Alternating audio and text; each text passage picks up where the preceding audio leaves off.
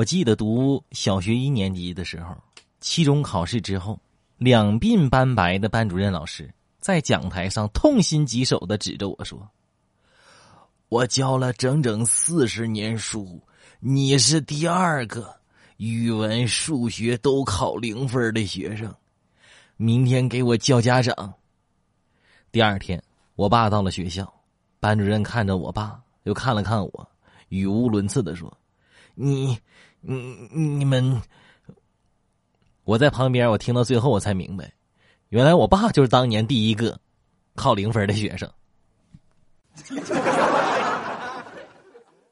在楼下看见张大爷，我就跟他打招呼说：“我张大爷，你那风湿病还犯吗？”张大爷乐呵呵的跟我说：“嘿，你还别说，自从吃了那药啊，我现在一口气上五楼都不费劲。不信你看。”说完。深呼吸一口气，他进了电梯。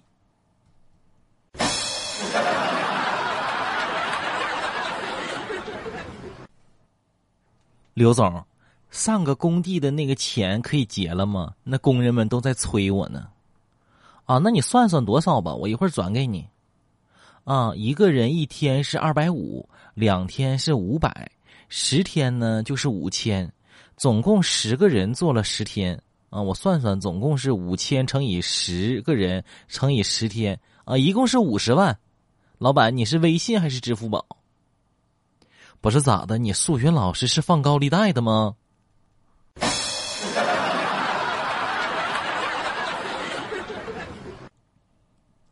四十年前，人们惊呼武侠小说会毁掉下一代；三十年前。人们惊呼：“流行音乐会毁掉下一代。”二十年前，人们惊呼：“电视节目会毁掉下一代。”十年前，人们惊呼：“互联网会毁掉下一代。”现在，人们惊呼：“游戏会毁掉下一代。”这人类的发展呢？这个就是历史证明，没有任何力量能够毁掉下一代。嗯，除除了上一代啊。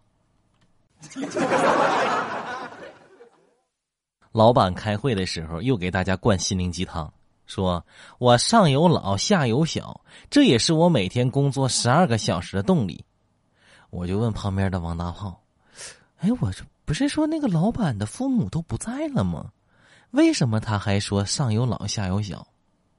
王大炮冷哼了一声，他说的是上有老婆下有小三儿。